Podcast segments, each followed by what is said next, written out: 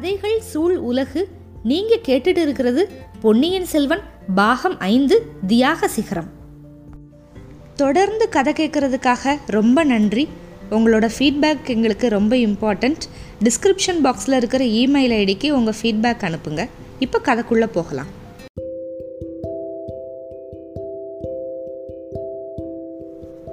பொன்னியின் செல்வன் பாகம் ஐந்து அத்தியாயம் ஆறு. முருகையன் அழுதான். தஞ்சாவூருக்கு பக்கத்தில் வந்து மந்தாகினியை பல்லக்கில் கூட்டிகிட்டு வந்தாங்கல்ல? அந்த மந்தாகினி ஏறி இருந்த பல்லக்குக்கு பின்னால் மரம் முறிஞ்சு விழுந்த அதே தினம். அப்புறம் வீரநாராயண ஏரியில் வந்து காற்று அடி அடித்து கரையோரம் இருக்கிற படகெல்லாம் நகர்ந்து போச்சு. சம்புவரையர் படகெல்லாம் அனுப்பி வச்சார்ல? அதே நேரம்.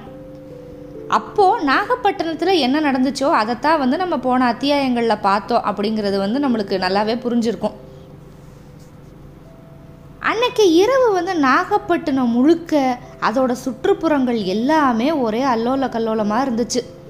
அவங்க அவங்க வந்து உயிர் பழைச்சிருந்தா போதும் அப்படிங்கிற நிலமையில ஒருத்தருக்கு ஒருத்தர் உதவி செய்கிறது கூட இயலாத காரியமாக இருந்துச்சு. ஆனாலும் புத்த பிட்சுக்கள் வந்து நாகப்பட்டினத்தோட வீதிகளில் அலைஞ்சு ஜனங்களுக்கு அவங்களால எவ்வளவு முடியுமோ அவ்வளவு உதவி செஞ்சுக்கிட்டே வந்தாங்க. அதே இரவில் ஆச்சாரிய பிட்சுவும் பொன்னியின் செல்வரும் வந்து எங்கே இருந்தாங்கன்னா நம்ம ஆனைமங்கலம் சோழ மாளிகைக்குள்ளே ரொம்ப நேரம் கண்ணு முழிச்சிருந்து பேசிக்கிட்டே இருந்தாங்க. இந்த கொடுமையான புயல் எல்லாம் கடல் பொங்கிருச்சு கடற்கரையோரத்து மக்கள் வந்து எவ்வளவு கஷ்டப்பட்டிருப்பாங்க எவ்வளவு நஷ்டங்கள் அவங்களுக்கு வந்திருக்கும் அப்படிங்கிறத பற்றி பேசி பேசி கவலைப்பட்டாங்க. அரண்மனை மணியக்காரனை வந்து இளவரசர் கூப்பிட்டு அரண்மனை களஞ்சியங்களில் வந்து தானியம் எவ்வளவு இருக்குது பொக்கிஷத்தில் வந்து பணம் எவ்வளவு இருக்குது அப்படின்லாம் விசாரித்தார் களஞ்சியங்கள் நிறைய தானியம் இருக்குது அப்படின்னு தெரிஞ்சிச்சு. திருநாகை காரோணத்தில் நீலாயதாட்சி அம்மனோட ஆலயத்தை புதுப்பிக்கிறதுக்காக கருங்கல் திருப்பணி பண்ணுறதுக்காக செம்பியன் மாதேவி வந்து அனுப்பி வச்சுருக்காங்க. பொற்காசுகள் பன்னிரெண்டு செப்பு குடங்கள் நிறைய இருக்குது அப்படின்னு சொல்லி ஒரு தகவல் சொன்னாங்க. குருதேவரே புத்த பகவானோட சித்தத்துக்கு உகந்த கைங்கரியத்தை நீங்கள் பண்ணுறதுக்கு தேவையான வசதிகள் இருக்குது அரண்மனை களஞ்சியங்களில் இருக்கிற தானியம் எல்லாத்தையுமே ஏழைகளுக்கு உணவு கொடுக்கறதுக்கு செலவு பண்ணிடுங்க. செப்பு குடங்களில் இருக்கிற பொற்காசுகள் அத்தனையுமே வீடு இல்லாதவங்களுக்கு விநியோகம் பண்ணிடுங்க அப்படின்னாரு இளவரசர் பொன்னியின் செல்வர். அது எப்படி நியாயமாகும்? தானியத்தையாவது உபயோகிக்கலாம். ஆனால் உங்களோட பெரிய பாட்டியார் செம்பியன் மாதேவியார் ஆலய திருப்பணிக்காக அனுப்பி இருக்கிற பணத்தை வேற காரியத்துக்கு செலவு செய்யலாமா? அந்த மூதாட்டி வந்து வருத்தப்பட மாட்டாங்களா? அப்படின்னு கேட்டார் ஆச்சாரிய பிஷு ஆச்சாரியாரே என்னோட பெரிய பாட்டியாருக்கு நான் சமாதானம் சொல்லிக்கிருவேன். இப்போ இந்த பணத்தை ஏழை எளியவர்களோட துயரத்தை துடைக்கிறதுக்காக நான் செலவு செய்ய போகிறேன் வருங்காலத்தில் என்னோட பாட்டியோட மனசு அப்படியே மகிழ்ந்து பூரிக்கிற மாதிரி இந்த சோழ நாடு முழுக்க நான் நூறு நூறு சிவாலயங்களை எழுப்பி கொடுப்பேன். பெரிய பெரிய கோபுரங்களை கட்டுவேன். இந்த மாதிரி கடல் பொங்கி வந்தா கூட முழுகடிக்க முடியாத உயரமான ஸ்தூபிகளை வந்து நான் எழுப்புவேன். தஞ்சை மாநகரத்தில் தட்சிண மேரு அப்படின்னு சொல்கிற மாதிரி விண்ணை அளாவுற உயரமாக இருக்கிற ஒரு கோபுரத்தோட பெரிய கோயிலை ஒன்று கட்டுவேன். ஐயா இன்னைக்கு மூழ்கி போன சூடாமணி விகாரம் மண்ணோட மண்ணா போனாலும் கவலைப்பட வேணாம். அதுக்கு அருகாமையில் கல்லில் திருப்பணி செஞ்சு பிரளயமே வந்தால் கூட அசைக்க முடியாத அளவுக்கு இன்னொரு ஒரு பெரிய சூடாமணி விகாரத்தை நான் எழுப்பி கொடுப்பேன். அப்படின்னு இளவரசர் வந்து ஆவேச ததும்புற மாதிரி சொன்னார். பொன்னியின் செல்வ வருங்காலத்தை பற்றி நீங்கள் இவ்வளவு உற்சாகமாக பேசுகிறது எனக்கு ரொம்ப மகிழ்ச்சி கொடுக்குது. ஆமாம் ஆமாம் இந்த உலகத்தில் நான் உயிரோடு இருந்து ஏதோ பெரிய காரியங்கள் பண்ணணும் அப்படிங்கிறது இறைவனோட சித்தம்.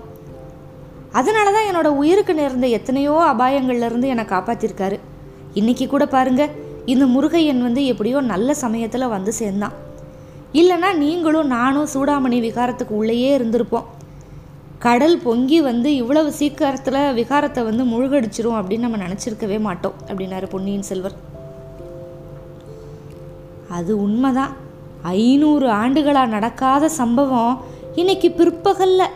ஒரே முகூர்த்த நேரத்தில் நடந்துடும் அப்படின்னு யார் எதிர்பார்த்துருக்க முடியும்? கருணை கடல் புத்த பகவான் வந்து பொங்கி வந்த கடலோட கோபத்திலிருந்து உங்களை காப்பாத்தினாரு.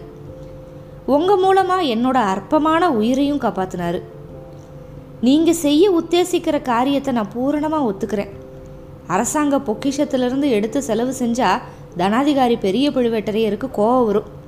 ஆலய திருப்பணிக்காக வச்சிருக்கிற பணத்தை வீடு வாசல் இழந்த ஏழைகளுக்கு விநியோகிக்கிறத உங்கள் பாட்டியார் வந்து கோச்சிக்க மாட்டாங்க. அந்த மாதிரி நீங்கள் செய்கிறது வந்து உசிதமானது தான் ஆனால் இந்த மகத்தான புண்ணிய காரியத்தை நீங்கள் முன்னாடி நின்று நடத்துறதுல பொருத்தமாக இருக்கும். இந்த ஏழை சன்னியாசி அவ்வளவு பெரிய பொறுப்பெல்லாம் ஏற்க முடியாது அப்படிங்கிறார் அவர். குருதேவரே நான் முன்னாடி நின்று நடத்தினா என்னைய வெளிப்படுத்திக்கிற வேண்டிய அவசியம் வந்துடும் பாண்டவர்களோட அஞ்ஞாத வாசத்தை பற்றி நீங்கள் சொன்னது என்னோட நெஞ்சில் வந்து பதிஞ்சிருக்கு. நம்ம செந்தமிழ் நாட்டு பொய்யாமொழி புலவரோட வாக்கும் எனக்கு ஞாபகம் வருது. வாய்மை எனப்படுவது யாதனின் யாதொன்றும் தீமையில்லாத சொல்லல் அப்படின்னு சொல்லியிருக்காரு. பொய்மையும் வாய்மை இடத்த புரை தீர்த்த நன்மை பயக்கும் எனின் அப்படின்னு சொல்லியிருக்காரு. என்னன்னா இந்த சமயம் ஜனங்களுக்கு வந்து வெளிப்படுத்திக்கிறதுனால நாட்டில் வந்து குழப்பமும் கலகமும் விளையலாம் அப்படின்னு சொல்லிட்டு அறிவில் சிறந்த என்னோட தமக்கை நினைக்கிறாங்க. நான் மறைஞ்சிருக்கிறதுனால யாருக்குமே எந்த தீமையும் இல்லை. அதனால் புயலோட கொடுமையினால் கஷ்டப்பட்டு தவிக்கிற மக்களுக்கு நீங்கள் தான் அரண்மனையில் இருக்கிற பொருளை வச்சு உதவி செய்யணும். பொன்னியின் செல்வ என்னோட மனசு எதனாலேயோ இப்போ மாறிடுச்சு. நீங்கள் உங்களை வெளியிட்டுக்கிட்டு மக்களுக்கு உதவி செய்கிறதுக்கு இதுதான் சரியான தருணம் அப்படின்னு எனக்கு மனசில் உதிக்குது. அதுதான் புத்த பகவானோட சித்தம் அப்படின்னு நினைக்கிறேன் அப்படின்னாரு பிஷு இப்போ வந்து யாரோ விம்முற குரல் வந்து இவங்க ரெண்டு பேருக்குமே கேட்குது நல்லா விம்மி விம்மி அழுகிற குரல். திரும்பி பார்த்தா முருகையன் வந்து ஒரு மூலையில் உக்காந்துக்கிட்டு முகத்தை நல்லா கைகளால் மூடிக்கிட்டு விம்மி விம்மி அழுதுகிட்டு இருக்கான். இளவரசர் வந்து அவன் கிட்ட போய் கையை பிடிச்சி கூட்டிகிட்டு வந்தார். முருகையா இது என்ன? ஏன் அழுகுற? அப்படின்னு கேட்டார். என் மனையாள் என் மனையாள் அப்படின்னு தடுமாற்றத்தோட சொல்லி முருகையன் வந்து மறுபடியும் விம்முனான். ஆமாம் ஆமாம் உன் மனைவியை நாங்கள் அடியோடு மறந்துட்டோம். அவள் இன்னைக்கு இரவு புயல்லையும் மழையிலையும் என்ன ஆனாளோ அப்படின்னு சொல்லிட்டு உனக்கு கவலையாக இருக்கிறது இயல்பு தான் ஆனால் இந்த நள்ளிரவு நேரத்தில் வேறு எதுவுமே செய்ய முடியாது. பொழுது விடிஞ்சதும் உன்னோட மனைவியை வந்து தேடி கண்டுபிடிக்கலாம் அப்படின்னாரு இளவரசர். ஐயா நான் அதுக்காக வருந்தலை. அவளுக்கு ஆபத்தெல்லாம் எதுவுமே வந்திருக்காது. இதை மாதிரி எத்தனையோ பயங்கரமான புயலையோ வெள்ளத்தையோ அவள் சமாளிச்சிருக்கா அப்படின்னா முருகையன். அப்புறம் எதுக்கு அழுகுற? அப்புறம் படகோட்டி என்ன பண்ணா அப்படின்னா தட்டு தடுமாறி கொஞ்சம் விவரங்கள்லாம் சொன்னான். அவளை பற்றி நான் என்னென்னமோ சந்தேகப்பட்டதை நினச்சி வருத்தப்படுறேன். அவ தான் வந்து என்னைய வற்புறுத்தி கோடிக்கரையிலேருந்து இங்கே கூட்டிகிட்டு வந்தா. நீங்கள் சூடாமணி விகாரத்தில் இருக்கக்கூடும் அப்படின்னு அவ தான் சொன்னா. அவளோட கட்டாயத்துக்காகவே நான் இங்கே வந்தேன். உங்களுக்கு ஏதோ தீங்கு செய்ய போகிறாளோ அந்த எண்ணத்தில் இருக்காளோ அப்படின்னு கூட எனக்கு ஒரு பயம். அது எவ்வளவு பெசகுன்னு எனக்கு இப்போ தான் தெரிஞ்சது. கொஞ்ச நேரத்துக்கு முன்னால் நீங்கள் இந்த படகோட்டி ஏழையை பற்றி பாராட்டி பேசுனீங்க. கடவுள் வந்து ஏன் மூலமாக உங்கள் உயிரை காப்பாற்றினதாக சொன்னீங்க? ஆனால் இந்த காரியத்துக்கு என்னைய தூண்டுனது வந்து என்னோட மனைவி. அவளை பற்றி நான் சந்தேகப்பட்டனே அப்படின்னு எனக்கு நினைக்கிறப்ப அழுக வந்துருச்சு. அப்படியெல்லாம் சொல்ல சொல்ல இளவரசர் பொன்னியின் செல்வரோட மனசில் இப்போ வேற ஒரு சந்தேகம் வந்துருச்சு. அப்பனே உன்னோட மனையாள் வந்து உத்தமி. அவளை பற்றி நீ சந்தேகப்பட்டது தப்பு தான் ஆனால் அவளுக்கு நான் இங்கே இருக்கிறது எப்படி தெரிஞ்சிச்சு? அப்படின்னு கேட்டார். என்னோட அத்தையும் என்னோட தங்கை பூங்குழலியும் வந்து நாகப்பட்டினத்துக்கு படகுல புறப்பட்டாங்க. அதுலேருந்து வந்து ஒரு ஊகம் பண்ணி அவள் தெரிஞ்சுக்கிட்டா. எந்த அத்தை? அப்படின்னு கேட்டார் இளவரசர் பரபரப்பா. ஐயா ஈழத்தீவில் உங்களை பல தடவை அபாயங்கள்லேருந்து காப்பாற்றின ஊமா அத்தை தான் ஆஹா அவங்க இப்போ எங்க? உன்னோட அத்தையும் பூங்குழலியும் என்ன ஆனாங்க? இங்கே புறப்பட்டு வந்தாங்கன்னு சொன்ன? ஆமாம் புறப்பட்டு வந்தாங்க ஐயா. ஆனால் அவங்க பிரயாணம் வந்து தடையாயிருச்சு அப்படின்னு சொல்லிட்டு முருகையன் வந்து இப்போ மறுபடியும் விம்மி விம்மி அழ ஆரம்பிச்சிட்டான். பொன்னியின் செல்வருக்கு ரொம்ப கவலையாக போச்சு. அவனை சமாதானப்படுத்தி விவரங்களை எல்லாம் கேட்டு தெரிஞ்சுக்கிட்டாரு. ஈழத்து அரசியை வந்து யாரோ மூர்க்கர்கள் வந்து பலவந்தமாக பிடிச்சிக்கிட்டு போனதை பற்றி தெரிஞ்சதுமே இளவரசருக்கு வந்த கோபத்துக்கு அளவே இல்லை. அவங்கள ராக்கம்மா தடுக்க பார்த்தா அதுக்காக அவளை அடித்து மரத்தில் சேர்த்து வச்சு கட்டிட்டு போனாங்க அப்படின்னு தெரிஞ்சுக்கிட்டப்ப ராக்கம்மா மேலே இருந்த சந்தேகமும் அவருக்கு போயிடுச்சு அவன் மேலே வந்து ஒரு மதிப்பு அபிமானமும் வளர்ந்துச்சு. குருதேவரா குருதேவரே கேட்டிங்களா? இந்த உலகத்தில் நான் போட்டுற தெய்வம் ஒன்று இருக்குது அப்படின்னு சொன்னால் அது ஈழத்து அரசி மந்தாகினி தேவி தான் அந்த ஊமை மாதரசிக்கு வந்து எந்த விதமான தீங்கு யாராவது பண்ணியிருந்தாலும் என்னை மன்னிக்கவே முன்னால் மன்னிக்க முடியாது. பழுவேட்டரையர்கள் வந்து என்ன சிறைப்பிடிக்கிறதுக்காக கட்டளை கொடுத்தாங்கல்ல? அதுக்கு எனக்கு கொஞ்சம் கூட கோவம் வரல.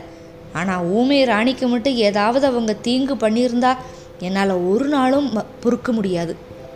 பழுவேட்டரையர் குலத்தை அடியோடு அழிச்சிட்டு தான் நான் அடுத்த காரியம் பார்ப்பேன். என்னை பெத்த அன்னையும் என்னோட சொந்த தந்தையும் ஈழத்து அரசிக்கு தீங்கு பண்ணியிருந்தா அவங்களையும் என்னால் மன்னிக்க முடியாது. குருதேவரே நாளைக்கே நான் தஞ்சாவூருக்கு பிரயாணப்பட போகிறேன் வியாபாரிய மாதிரி வேஷம் போட்டு இந்த படகோட்டி முருகை என்னை துணைக்கி கூப்பிட்டுக்கிட்டு கிளம்ப போகிறேன் ஈழத்து அரசியை பற்றி தெரிஞ்சுக்கல அப்படின்னா என்னோட மனசு நிம்மதியாகாது. ஆச்சாரியாரே புயல்னால கஷ்டப்பட்டவங்களுக்கு உதவி செய்கிற கைங்கரியத்தை நீங்கள் தான் நடத்தணும்.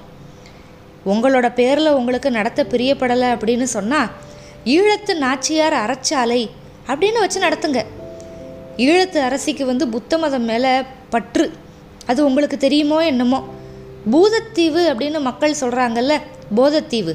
அங்கே இருக்கிற புத்த பிட்சுகளோட மடத்தில் தான் அவங்க சாதாரணமாக வசிப்பாங்க. அப்படின்னாரு இளவரசர்.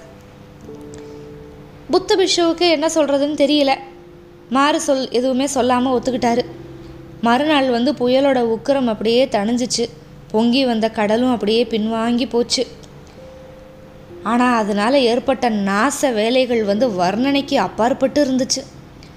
நாகப்பட்டினம் நகரத்தில் பாதி வீடுகளுக்கு மேலே கூரைகள்லாம் இல்லை.